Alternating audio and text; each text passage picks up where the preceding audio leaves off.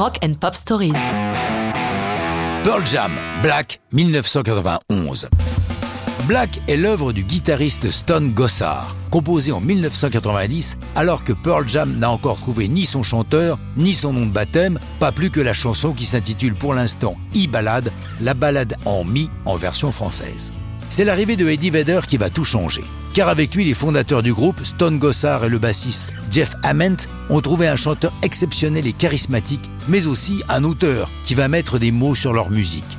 La chanson fait partie des cinq figurant sur une démo qui avait atterri dans les mains d'Eddie Vedder lorsque le groupe cherchait l'oiseau rare.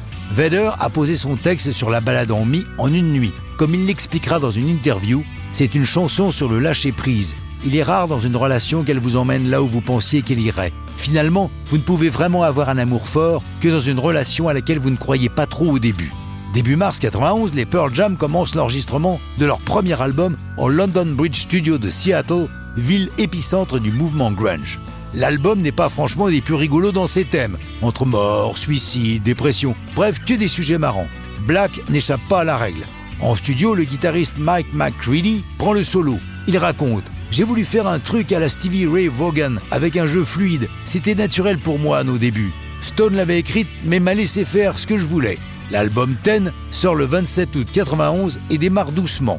Mais le succès va s'accélérant et le disque prend vraiment son envol dans la seconde partie de l'année 92. En septembre 92, trois singles en ont déjà été tirés Alive, Even Flow et Jeremy. Sony, leur maison de disques, les presse d'en sortir un quatrième et souhaite que ce soit Black. Refus catégorique de Vedder et des autres, Eddie affirmant que la chanson est trop personnelle pour faire l'objet d'un clip.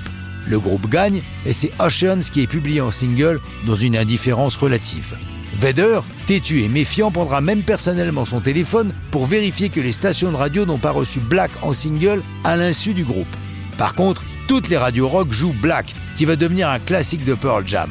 Black est interprété par le groupe lors de leur participation au fameux MTV Unplugged en 92. Enfin, si vous souhaitez une version live, vous la trouverez sur l'album live Dissident, enregistré lors d'un concert à Atlanta. Quant à Ten, le chiffre était bien choisi, l'album se vendant à plus de 10 millions d'exemplaires, installant Pearl Jam comme un groupe majeur des années 90. Mais ça, c'est une autre histoire de rock'n'roll.